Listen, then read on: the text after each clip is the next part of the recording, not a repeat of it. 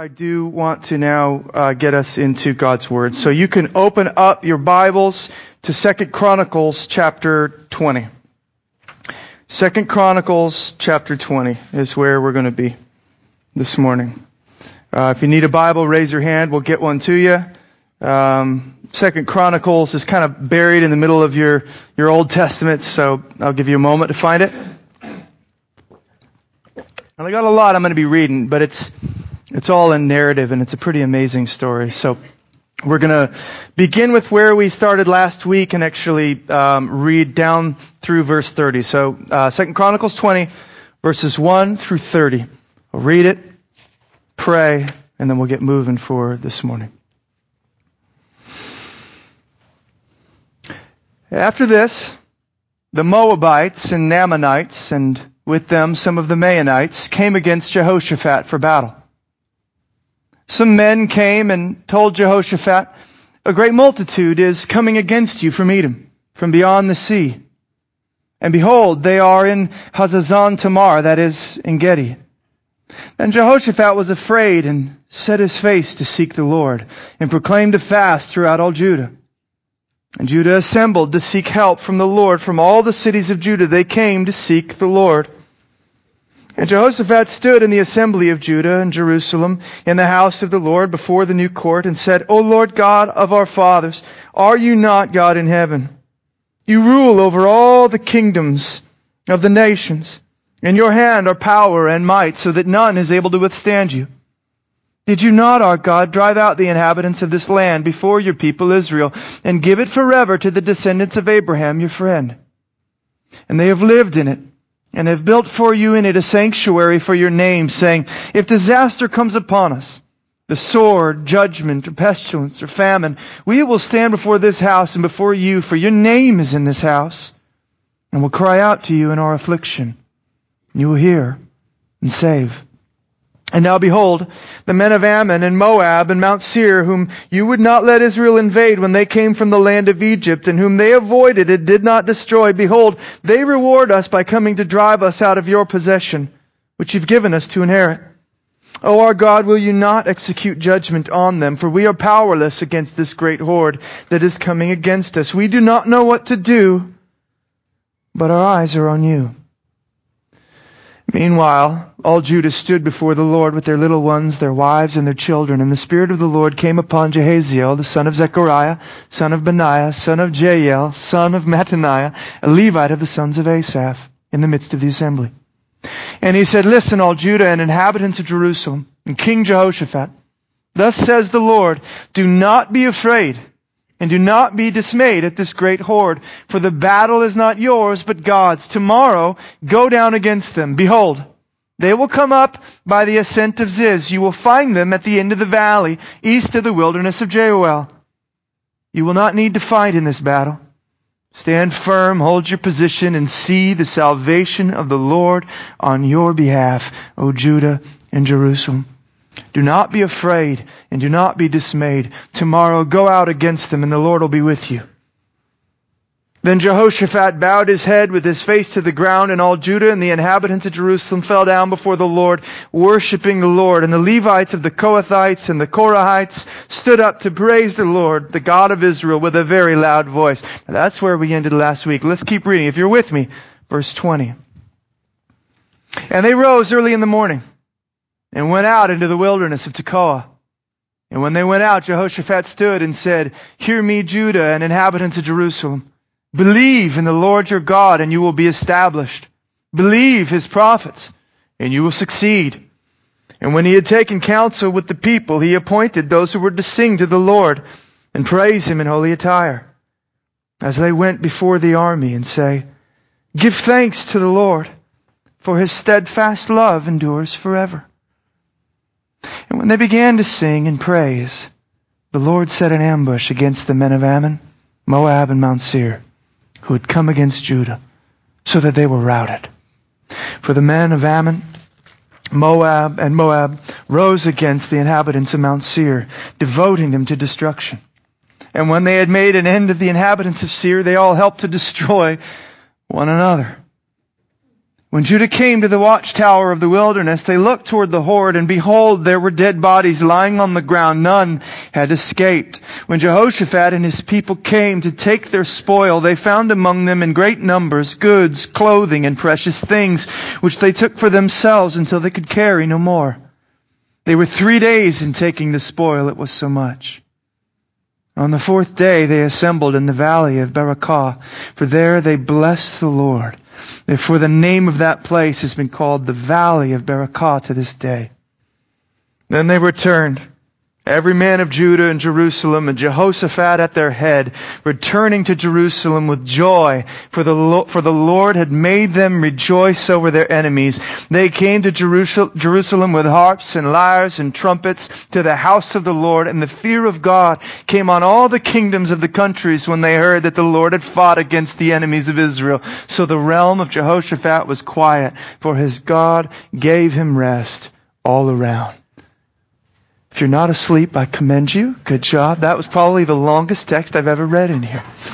Everyone's eyes are still, some of you are glazed over, but it's an amazing story. We're going to dive into it in a moment, but would you pray with me?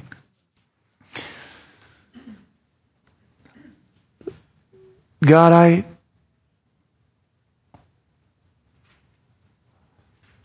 God, we want to see you do in our midst what you've done so many times for your people through the ages, and what you do for Jehoshaphat and Judah here. God, we want to trust you. Whatever trials, whatever things we're facing, whatever stuff we've got going on, we want to trust you. We want to walk with you. We want to step out by faith and trusting our God. And we want to watch you fight on our behalf. We want to watch you get the victory. We want to watch you move, and we want to celebrate what our King has done. So Lord, we invite you into this place. We ask that you would speak to us. We ask that you would minister to us your word, that where we need to be comforted, we would be comforted. Where we need to be convicted, we would be convicted. Where we need assurance, you would bring in assurance. God, and if there are any even in this place that need your salvation, that need to see even for the first time the great victory won for them by Christ on the cross, I pray today would be the day. God, we ask that you would meet us. We ask that you would come and be glorified in our time together. Build our lives on your word. In Jesus' name, amen. Okay, so I got a lot. That was a big text, and I got a lot I want to say about it. But just to kind of catch us up to speed, this is now the kind of second week of, or second really, the closing Sunday of our week of prayer, and the second part of this two-part sermon series I was doing on this text here in 2 Chronicles. The title of the sermon, if you recall, is stop, drop, and roll. What to do when your world catches fire. And I get the title from something that I imagine many of us, back when we were kids, elementary school. At least I know through the 80s and 90s, they were teaching, kids, hey, here's what you need to do if ever you catch fire. Right, and if ever you should, your clothes should catch fire, we want you to know what to do. We've all heard these steps probably, but it's been kind of drilled into our little elementary school minds. You stop, you drop, and you roll. But last time I took a poll on how many of you actually had to make use of this information, and thankfully, it is good news, none of us has actually had to use it. We may be ready just in case the blouse catches fire or the shirt catches. We know exactly what to do, but we've never had to use it. And so one of the things I said last time is perhaps some of us have gotten a little bit jaded about it. Some of us got even a little bitter, like, what? Why was that so important? It seems a little unnecessary. None of us are putting this to good use. And if that's you, let me just say, prepare to see the payoff for all those years of instruction and inculcation. Because Though you may not have ever had to use those three steps in a literal sense, this morning I think what we're going to see is that we actually do need to put those steps to use, only now in a spiritual sense. I think there are spiritual fires that we face all the time, day after day. Last time I said it's essentially what Peter talks about in 1 Peter 4:12 when he writes, "Beloved, do not be surprised at the fiery trial when it comes upon you." Fiery trial. Anybody in any trials right now that are just burning you up? You got any of those? My guess is yes, you do. Peter says, don't be surprised. And yet, when the fires come, oftentimes we're disoriented and we're left kind of wondering, what do I do about this? Well, thank you, elementary school teacher. I think, according to 2 Chronicles 20, we start to see what we're supposed to do, and you can watch as it divides up into those three basic steps of stop, drop, and roll. What does Jehoshaphat and Judah do when it seems the world all around them has caught fire and three of these enemy nations have coalesced and are converging upon them? They stop, they drop, and they roll. I want to learn from them so that when trials come for us, when the world around us catches fire, we may be equipped and ready to do the same. Now, last time we looked at those first two steps in particular. And I'll just very briefly recount it. But in verses 1 through the first part of verse 3, we saw the first thing that they do. When everything is going wrong, the first thing that they do is stop. We read in verse 3 there, Jehoshaphat was afraid, and rather than scramble about and try to find some solution, go and make an alliance with some other nation, sacrifice to some other gods, rather than scramble around, he just said, let's stop. We're told that he set his face to seek the Lord. He stopped. And in verses 3, latter half through verses 19, we saw that Jehoshaphat dropped. And all of Judah, he calls all Judah together, and together they just kind of drop before the Lord. They stop any of their self-effort, any of their stuff. Let's get our plans. Stop. We're going to seek the Lord. They drop down before Him. They rehearse. They reflect upon His Word. They give themselves over to prayer, and they fast and cry out for God's Word and God's deliverance, God's help. They stop and they drop. And then now as we come to verses 20 through 30, which is really what we're going to focus on this morning, we see that they then go on to what I would say roll. And what I mean by roll, hopefully, is kind of clear. It's this idea of just simply rolling out.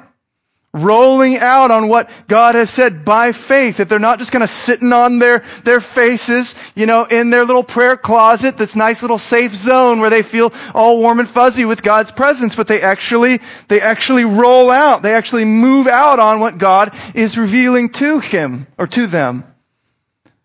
And this is really what we are going to have on our agenda this morning. We're going to consider this idea of rolling out. What does it mean after we've stopped and we've dropped to roll on out for the Lord? And I'm going to divide this into 3 points for our consideration. First, we see that this rolling out involves getting up and going. They get up and they go. That's verse 20. And then we see that they worship as a way of war, as a way of keeping them on track. They engage in worship as this way of waging war, verses 21 through 23. And then we see, thirdly, that they see the salvation of the Lord, verses 24 through 30. They just watch as God does all that He said He would do and more. So first, they get up and go. There in verse 20. The people of Judah, at Jehoshaphat's command now, have stopped. They have dropped, they have prayed, they have fasted, they sought the Lord together, they assembled there in Jerusalem, there in the temple. They all came and they sought God. And we're told that as a result, the Spirit of the Lord in the midst of the assembly comes upon this guy named Jehaziel, and a word is given him for Jehoshaphat and the people. And I want to real quickly bring out a couple of things about this word that God gives to this prophet for his people, because the first thing that opens up there in verse 15 is this wonderful promise. And we like this. We hear him say this: "Do not be afraid and do not be dismayed at this great horde, for the battle is not yours, but God's." And then he kind of reiterates that point down in verse 17. You will not need to fight in this battle. Let's just be clear. This is not your war to fight. God is going to do it, not you. You don't even need to come with your armor. You don't need to bring any sword, nothing. This battle doesn't belong to you. It's mine. And we hear that and we say, yes and amen. Hallelujah. You fight. That sounds good. We'll be back here popping open the champagne. We'll throw a good party on your behalf. We'll stay up late into the night celebrating what you have done, and we'll sleep in the morning. This sounds good. The battle belongs to the Lord. Yes. Hallelujah. Amen. But it doesn't stop there. That's not all that the prophet says. That's not the sum total of the word God gives to his people here, is it? Even though the battle is God's, there in verses 16 and 17, we see that God still tells them they must go. They gotta suit up and step out. They gotta get up and go. Verse 17, I'll just read you that one. Tomorrow, go out against them. The battle is the Lord's. You don't need to fight. No worries at all. But get up and go. And you say, well, God's telling us now, I'm sorry, but you gotta put that champagne away. Put it in the fridge. Save it for tomorrow. You're going to need it tomorrow. You're going to need it tomorrow night. But there's going to be no sleeping in tomorrow. I need you to get up early. And I need you to go out against them. I need you to trust me. I need you to walk out by faith. But again, let's be clear. It's not because I want you to fight. It's because I want you to watch as I fight on your behalf. It's because I want to grow in this trust relationship with you. It's because I want you to lean in on me and roll out, even though it seems like I'm leading you into the fire. You trust me? Get up and go. So, in other words, brothers and sisters, their job here is not to fight with force against their enemy. Their job instead is to fight for faith in their God. There is a battle. Make no mistake. He is calling them to war. Make no mistake. It's just not against their physical enemy here. It's not against this coalition of enemy nations here. It's not fight by force against your enemies. It's fight for faith in your God as He fights your enemies on your behalf. So there is a battle that they are being called into. And there's a battle that you and I are being called into as well. And it's what Paul talks about in texts like 1 Timothy 6:12, when he says, he's exhorting Timothy, and he says, fight the good fight of the faith. Or talking about himself and his own life later in 2 Timothy 4:7, Paul writes this: I have fought the good fight. I have finished the race. I have kept the faith. So there is this battle that we are called into as we roll out, but it is not to wield the sword here. It is to trust that God is wielding the sword on our behalf, that God goes before us, that the battle is His. Make no mistake. It takes an awful lot of warfare to get to the place where you're ready to walk with God towards the fire. Trusting Him. So what we see is this idea that God may give the promise, but in some sense we have to reach up and take it. In some sense, we have to walk out on it. We have to trust Him for it. And this is why Jehoshaphat goes on in verse 20 now. All this was to kind of set us up to move into verse 20. This is why he goes on to exhort the people as he does there in verse 20. We read this, the people rose early in the morning, and they went out into the wilderness of Tekoa. And when they went out, Jehoshaphat stood and said, This is his call to arms, if you will. He says, "Hear me, Judah and inhabitants of Jerusalem. Believe in the Lord your God, and you will be established. Believe His prophets, and you will succeed."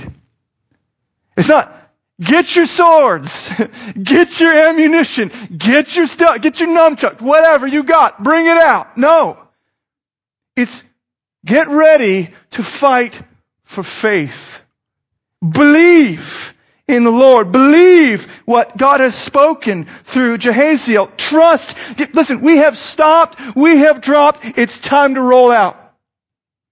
In accordance with, in trust with of that word that God has given us. We know who He is. We've heard from Him. Now, do we trust Him? Even though all our senses, even though our eyes, our ears, we're going to see things that seem contrary. And we're stepping into stuff that by all accounts seems like a horrible idea. Can we walk with Him in obedience towards that? Trusting that the battle is His, not mine. And we're going to watch Him fight on our behalf. Now, we might say, we like the idea of stopping and dropping. I could get used to that. I could get used to, okay, when the trials come, when the fires come, I'm going to stop. I got that one. I'm going to drop. I like to pray. I can even fast from time to time. That feels all right. But the idea of then stepping out of that prayer closet that just feels horrifying, just feels scary. It's the same sort of thing Jesus is doing all over the place. God's doing all over the place. You think of Peter, right? He calls him to get out on the water. I was like, no, I get it. You're strong. I don't want to go. But as you step, right, there's this relationship of trust. It's this growing faith, this fight for faith, and you're going to developing this relationship with your Savior as you move, not just stay frozen. It doesn't take much faith actually to stay in the prayer closet. But when you get that word, when God gives you, or to walk out in that, that's hard. But as you do, that's what's going to develop this relationship with Him as you watch Him provide. As grace is given to you in the going, as I've sometimes said before, meets you in that place as you step out by faith in Him. Now, just to give us a few examples of this, because I'm aware that there are going to be times when God will say things to you, and in the moment, you just won't be able to see how it's true. You just won't feel ready to walk on that, walk out on that, to trust in that, to roll out with that. Think with me, for example. I imagine that there are some of you in this place that feel like, I have sinned my way out of the kingdom. Like, I've reached that limit. Oh, I know that we read, God forgives, Jesus forgives, 70 times 7. Well, listen, I did the math, and I just did one more than that. I don't even know what 70 times 7 is, otherwise I'd say it. 494,000, and I don't know what. But I exceeded the limit. I have sinned myself outside of the kingdom. I did it again. I'm too filthy. I'm too hopeless. There is no way that God is still embracing me. I mean, how many times can the prodigal come back home before he runs back and the father's finally got his arms crossed, finds the welcome mat's been removed from the front of the door, and there's now a deadbolt that I don't have a key for anymore. It's over. And I don't want to come to church and sit in the assembly of the saints and sit around all these people who kind of seem like they're growing in faith and growing in godliness while I'm just rolling round and round in the mud. No, thank you. Just makes me feel worse. I'm done. I'm out. Your life is on fire. So what do? You stop. I got this. I remember what Nick said. I remember what my elementary school said. You stop. You drop before the Lord. And the word comes. Titus 3, 5 through 7. God has saved us not because of works done by us in righteousness, but according to his own mercy, by the washing of regeneration and renewal of the Holy Spirit, whom he poured out on us richly through Jesus Christ our Savior, so that being justified by his grace, we might become heirs according to the hope of eternal life. You sit there in your prayer closet, you read that, and you say, me? Saved? Washed? Renewed, justified, heir? No way. How can it be? And yet the Spirit comes to you in those moments. And Christ comes to you in those moments. It is. It's by grace. It's by mercy. It's not in accordance with your good works. Believe it. Trust me with it. And you sit there and you fight for faith and you struggle with it, and then you get up and you step out of your prayer closet and you walk and you roll, so to speak, and you show up at the church, gathering, the Sunday service, and you sit among the saints assured that no, you don't belong here. Nobody does.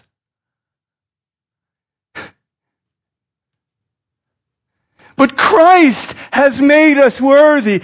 Christ has put that welcome mat out. Christ has opened the door. Christ has saved a wretch like me. And you sing louder than anyone else in this room because you get grace, perhaps at a level that no one else does. Justified. What? Amazing.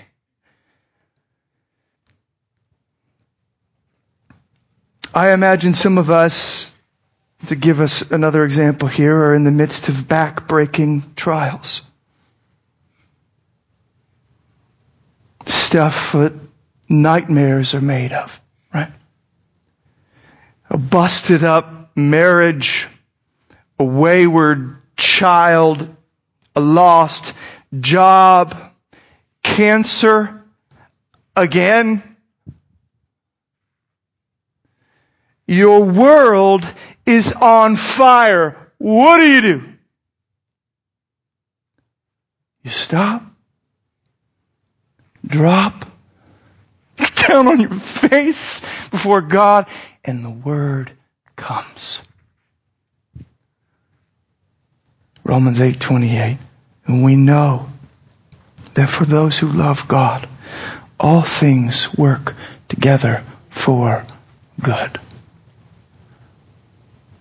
And you hear that there, presence of God, and you say, good? This? For me? I don't see it. I don't get it. How can it be? But the Spirit of Christ there with you in those moments, says, oh, but it is. Trust me. Believe me. Step out on it.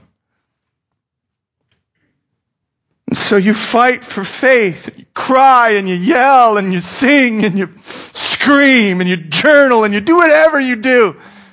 You fight. And you get up and you step out of that prayer closet and you walk and you roll with the Lord.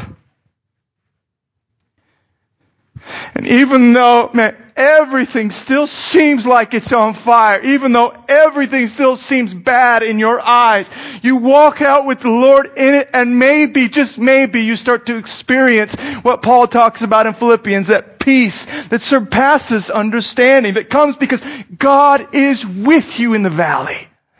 You don't know how, but you sense it. And maybe in time you get a little bit of those kind of hindsight views where you look back and go, oh, I see it. I see some of the good that you were doing, even in the midst of that horrifying situation. And you grow in your relationship with God and this relationship of trust. You watch Him move. You stop, drop, and you roll. Now, this whole idea, obviously, I'm trying to express it in such a way that we get it's going to be hard.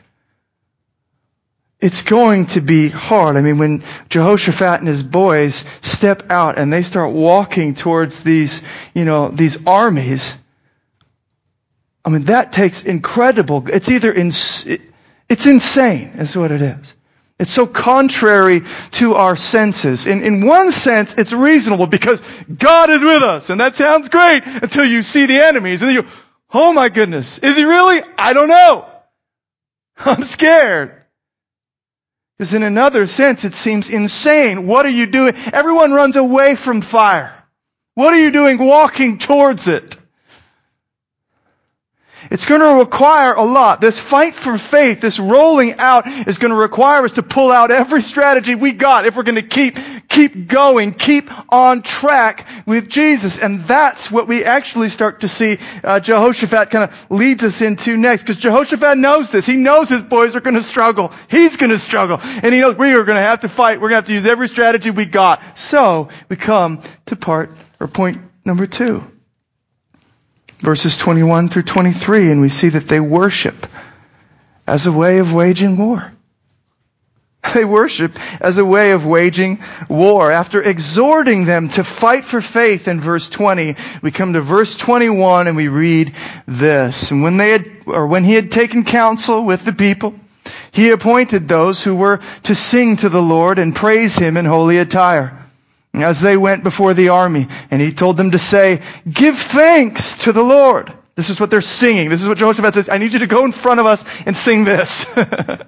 Give thanks to the Lord, for His steadfast love endures forever.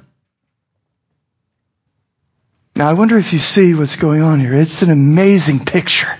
It's an amazing visual of what we are called to do in this war.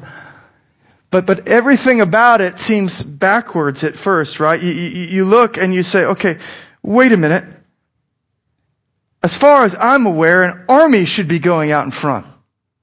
The soldier, the enemy's right there. You don't put the singers on the front lines. They're not wielding any weapon in this war. Or are they? You put the soldiers up front. Not Jehoshaphat. He puts the singers in the front lines before the soldiers. He knows the battle that they are fighting. It's not the battle against their enemies. It's the battle for faith in their God. Or think about this also. This just seems backwards. You don't say, hey, let's all give thanks for the victory before you've got the victory. The celebration, the joy, the rejoicing comes on the far side of triumph, right? Like, that's how it works in the Exodus. They're freaking out on the near side of the Red Sea, you know, parting and all of that. They're freaking out. On the far side of that deliverance, Exodus 15, they're singing. That makes sense. We get that. This seems backwards. It seems out of touch. Go before the army, and I want you to say, thank you, God, for this victory that we don't have. And the enemies are looking in and going, man, these guys are going to be easier than we thought. They're crazy. It's like those videos. Have you ever seen those videos of I went back and searched through some of them where, you know, you got like the premature celebrations of athletes in their competitions, right? You've seen these things where like the runner is going and and the crowd's already going. She's going, yeah, what's up? And she starts to do a little dance. And then meanwhile, the one little gritty little girl who's just, you know, she's like going, not giving up, beats her to the tape. And the last second just go, oh my, I'm a fool. What was I thinking? Is that what we're doing here? And you obviously know the answer. The answer is no. It looks like that until you factor in who our God is, what He has said, and what He is calling us to do. Our God, as Jehoshaphat prayed, listen, He's over all the nations. No one can resist His hand. That's our God. And then He says, the battle is mine. I just need you to walk out and trust me, to believe in that. Now all of a sudden we're getting it. Jehoshaphat is putting up the singers up in front to sing thanks to God as a way of helping his people fight for faith in the battle that is not theirs but God's. And they're fighting that part that is theirs to play, the fight for faith. The fight for faith. So why, I want to ask the question then, because I think we can glean a lot out of this. Why do we sing? I mean, we can learn a lot about why the church gathers together and sings. What is that? Is it just kind of artsy little entertainment, nice little kind of change of pace between the too long sermon that this guy gives, and at least we get some time to, you know, whatever, dance or something? Is that why we sing? What is it all? We can learn something from here about why we gather and we sing to the Lord together. It's as I put it in the heading, I think musical worship is a way of waging war. We see it clear as day, I think, in our text. It's a way of waging war. And I want to bring out two ways that this warfare in our singing kind of plays out. If I have time, we'll see. Yeah. The first is this. Our singing makes an impression. Our singing makes an impression. And when I'm talking about this impression, I'm not talking about making an impression on those who hear us, okay? I'm not talking about, hey, that was a good voice. I'm impressed. That's not what I'm talking about. I'm talking about the way that our singing to God, or in this text, saying, thanks to God, your steadfast love endures forever. That has a way, not just of kind of coming out of us, expressing something to God, but it actually has a way of wrapping back around and putting something in us. Impressing a truth on our heart that maybe wasn't there before, but as we engage in singing, as we move out and we sing these truths, we find that they start to actually press in on our hearts. I think we're familiar with the idea of singing as expression. That's the Exodus 15 I'm talking about, or the guy who sees the girl he loves and in an overflow, he's singing, I love you, honey, you're beautiful, your eyes are like whatever. You know, he's expressing what's in his heart. We think of music that way. But what we see here with Jehoshaphat and Judah is that this musical worship is not just kind of going out from our heart. It is actually intended to put something in our heart as well. It's a part of this fight for faith. It's how we get the truths of God into me. So I start to feel it and believe it and move out with it. Now, this may be somewhat of a foreign concept, and you may even be a little bit turned off by the idea. I know for me, there's a period of time there where I felt like, no, I don't want to do anything like that because it seems hypocritical. You know, it seems disingenuous. It seems like I'm kind of faking it. I don't really feel it. But I'm just kind of faking. I'll sing and put the smile on and do the Christian thing. And ours is the day and age where, man, we hate that sort of thing. We exalt kind of, I'm just being raw, just being real, just telling you how I feel. Just, you know, what I feel is ultimate, and that's the truth, and that's where I kind of live. And don't tell me to be, you know, out of line with what I feel. So we kind of exalt what we feel, and we don't like the idea of going contrary to that in any way. It feels hypocritical. It feels like the plastic Christianity thing. It feels like a spiritualized version of fake it till you make it. We don't like that. But we come to our text and we realize it is a part of the fight for faith. It is, in fact, a critical way that we fight for faith. It is one of the ways that we say, listen, with my head, I know these truths about God. I mean, anybody there? I know these truths about God, but I don't always feel them. I don't always, I'm not always experiencing faith in them. I'm struggling. I know objectively, you know, God's Word says this. I don't feel aligned with that. What do you do when you're in that place? What are your options? If you've bought into this idea that it's hypocrisy to sing or to do these things until you feel it, well, then you just sit there and wait and hope for God comes and intervenes, because you're not going to be untrue to yourself. But what the Scriptures say here is, listen, I'll tell you what you do in the face of those sorts of feelings. You stand up against them, you lean into them, and you sing with all that you have. You make war. Your singing is a declaration of war in those moments. I will not sit down. I will not wallow in the ground like my God is unworthy. I will rise up like a rebel, and I will sing. I mean, that's kind of like what I think it's Psalm 42, Psalm 43, when the psalmist says, why are you downcast, O my soul? Hope in God. You're looking at yourself and going, what is wrong with my feelings? What is wrong with... God is worthy. You will yet praise Him. Go. You'll perhaps grant me the idea that we walk by faith and not by sight. Right? That's biblical. That comes straight out of 2 Corinthians 5:7. We walk by faith, not by sight. We sometimes are not going to see what we are trusting God for. But just allow me the extension of that, which is right here. We walk by faith and not always by feeling. That if you just kind of go with what you feel, it's going to get you in all sorts of trouble. But instead, we come to God's Word. Listen, that word came to us from Jehaziel. I don't want to go. But I know God is stronger. I know God is mightier. I know God says the battle is His. I don't want to go. All right, let's put the singers up in front. It's giving thanks to God.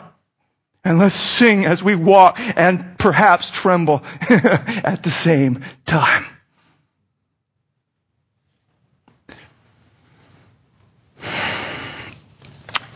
Give you some examples of this from the Scriptures. You may be familiar with Ephesians 5:19, where Paul, he's calling believers. He's saying, listen, when you get together and things, I want you to address one another in song. I want you to sing with and even to one another. Psalms, hymns, spiritual songs, musical worship, that sort of thing. So I want you to do that. Now, I wonder if you noticed the context. If you've ever noticed the context of that exhortation. Let me read this to you, Ephesians 5:15 through 20. Look carefully then, Paul writes, how you walk, not as unwise, but as wise, making the best use of the time, because the days are evil. Therefore, do not be foolish, but understand what the will of the Lord is. Do not get drunk with wine, for that is debauchery, but be filled with the Spirit. And here it is, addressing one another in psalms and hymns and spiritual songs, singing and making melody to the Lord with your heart, giving thanks always and for everything to God the Father in the name of our Lord Jesus Christ. In case you missed it, I'll bring it out clearly for you here. The context is this. The days are evil. It's a bad day. It's a war. It's not good. The days are evil. That's the context. And in light of that context comes the exhortation. Therefore, sing! Therefore, get in the face of that evil day and sing with all that you have. Sing as if your life depends on it, because in some ways it does.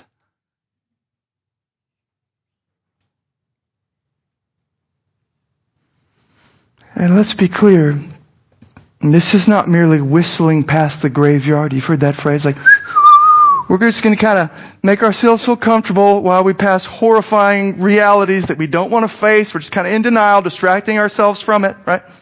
It's not whistling past the graveyard. That's not what these songs are. These songs are saying, hey,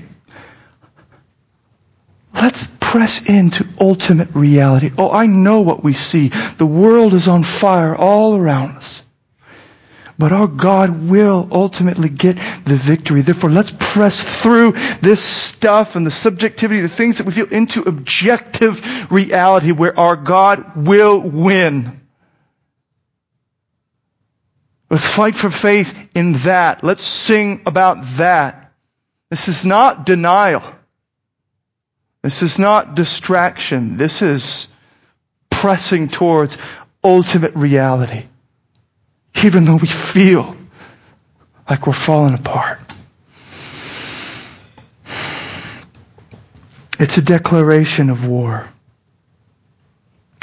I imagine it's something of this sort that Paul himself and Silas are doing in that Philippian jail cell at midnight. I don't know if you remember the story, but earlier in the day, Paul and Silas had been sharing the gospel in the city, stirring things up to such a degree that it's not appreciated, and they're thrown kind of in the dungeon, if you will, there in Philippi, only after they'd been stripped and beaten by the mob around them and the magistrates there in the town, and their feet are locked into these stocks there, and they're sitting there in the dark. You're just going to put yourself there. What would you be doing at that point? I'll tell you what they're doing.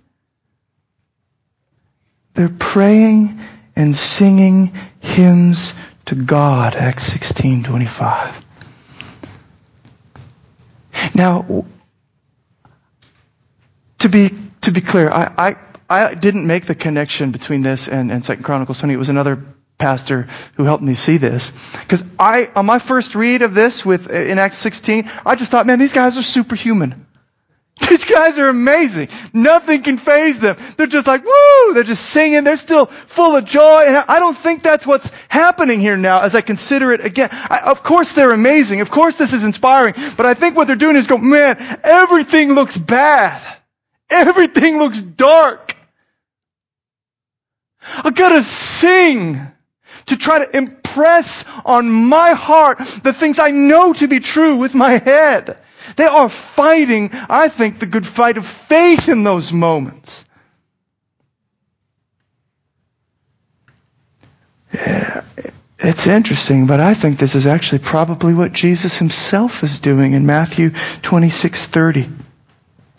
We're told that after the Passover, after he shares the Last Supper there with his disciples, and he talks to him about his death, and he talks to him about the betrayal, and he talks to him about all the stuff that's coming, and the shadow of the cross now so heavy upon him. Gethsemane, just hours away. Crucifixion, just hours away. What does he do? What does he do after sharing this meal with them? We're told that Jesus sung a hymn. He sings in the face of this evil day and these trials and this hardship. And what's crazy, you guys, is scholars think that probably what they were singing there is the last few psalms of what's called the Hallel that they always sung at the time of Passover. And these psalms in particular, they sung after that Passover meal. Psalms 115 through 118 probably was the hymn that we're talking about here. And do you want to know what the last verse in Psalm 118 is? What would be the last, perhaps, lyric on Jesus' lips before he heads out to Gethsemane and he heads towards the cross? You want to know what the last lyric would be? The exact Same lyric that Jehoshaphat is calling his people to sing in our text back in 2 Chronicles 20. This is Psalm 118:29. Oh, give thanks to the Lord, for He is good, for His steadfast love endures forever. Jesus is singing that, knowing that in a few moments, Judah's going to come for him. And his father's wrath is going to be poured out on him. Give thanks. You are good. He is fighting for faith. He is waging war in those moments. Help me hold on. Help me trust. It's amazing. Some of you have heard now, I think, how our last worship leader, Sally, and her husband Josh had to move to Austin for work, right? And I've shared with you, we've prayed as a church. You guys have been incredible in supporting them still, even though they're at a distance. But you know how she was pregnant, like 6 or 7 months pregnant when they moved, and a couple days before her due date, complications took place, and baby's dead, right? Baby's dead. What do you do? What do you do when the womb becomes a grave? What do you do when your child's birthday and your child's funeral collide into one and the same horrifying day? What do you do when you finally get released from the hospital and you somehow have to muster up the courage to walk down the hall by the baby's room that you had prepared for your little girl? There's a crib in there, but there's no child. What do you do on that day? How do you get through it? Where do you even begin?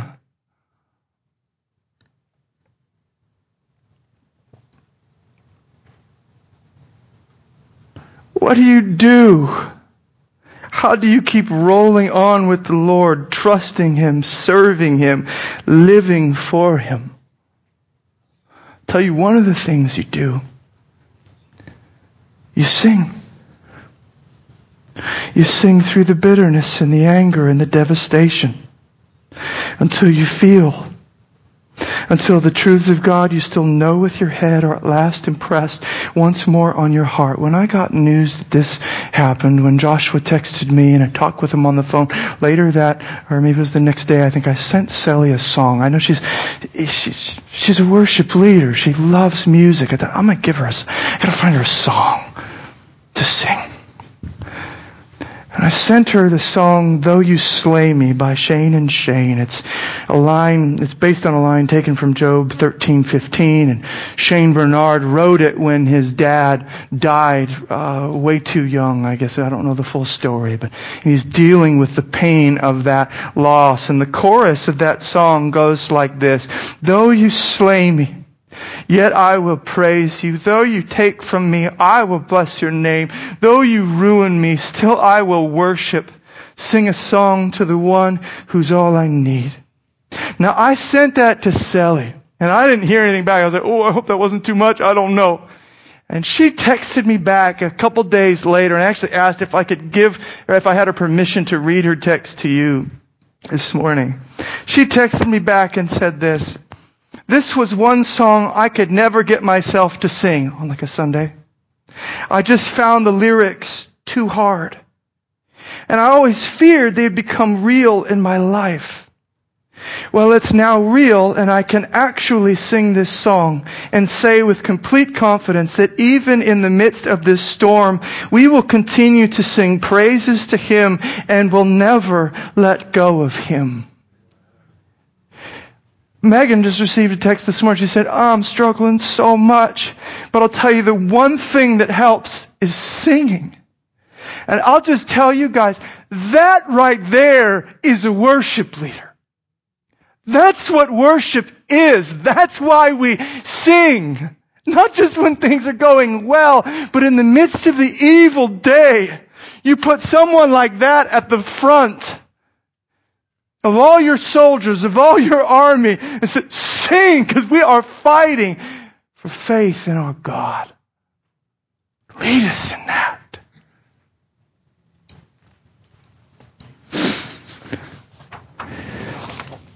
Now, second thing, and this is, in case you're worried, I'm going to be real quick on this last part here. First thing I said is our singing we sing to make an impression on our hearts. But there's something else that does happen as well. We see in our text, our singing unleashes an ambush. It unleashes an ambush. And I just want you to catch this. I'm not going to really meditate on it. But verses 22 and 23, when they began to sing and praise, note that. And when they began to sing and praise, the Lord set an ambush against the men of Ammon, Moab, and Mount Seir. It is as they began to fight for faith by singing that the Lord not only shifts realities around inside of them, as perhaps faith was growing and affection for God and trust in His promises were starting to find their way in their hearts. But also, man, stuff is happening outside. It in a way, unleashes the Spirit of God and moves things in the spiritual dimension. I just want to say that because I think that's part of our warfare. We are singing, not just in the face of our trials, but in the face of Satan. And when the devil hears God's people start to sing, the devil starts to flee. So this is why we sing as a church. We bring Brian or Peter, whoever it is, up here, not to put on a show, but to encourage us in this war, to encourage all of us to lift our voices and sing.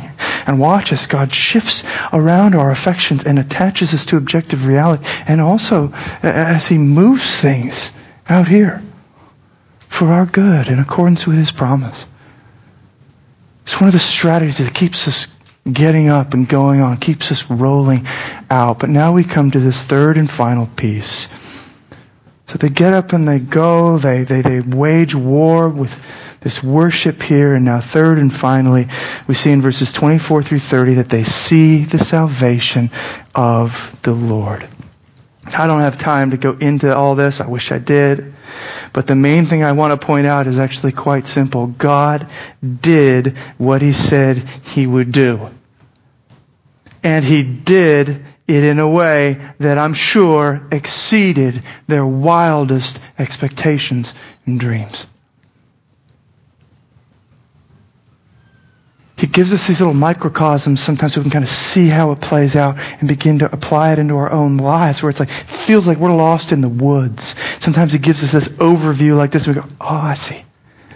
I see what you do. He does this with Job. Do you remember that? Job was horrible.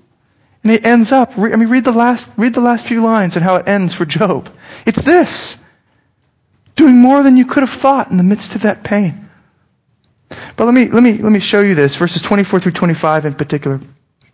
When Judah came to the watchtower of the wilderness, they looked toward the horde, and behold, there were dead bodies lying on the ground. None had escaped. When Jehoshaphat and his people came to take their spoil, they found among them in great numbers goods, clothing, and precious things, which they took for themselves until they could carry no more. And I love this. They were 3 days in taking the spoil. It was so much. It's awesome. It's a wonderful emphasis. There's almost this embarrassing blessing.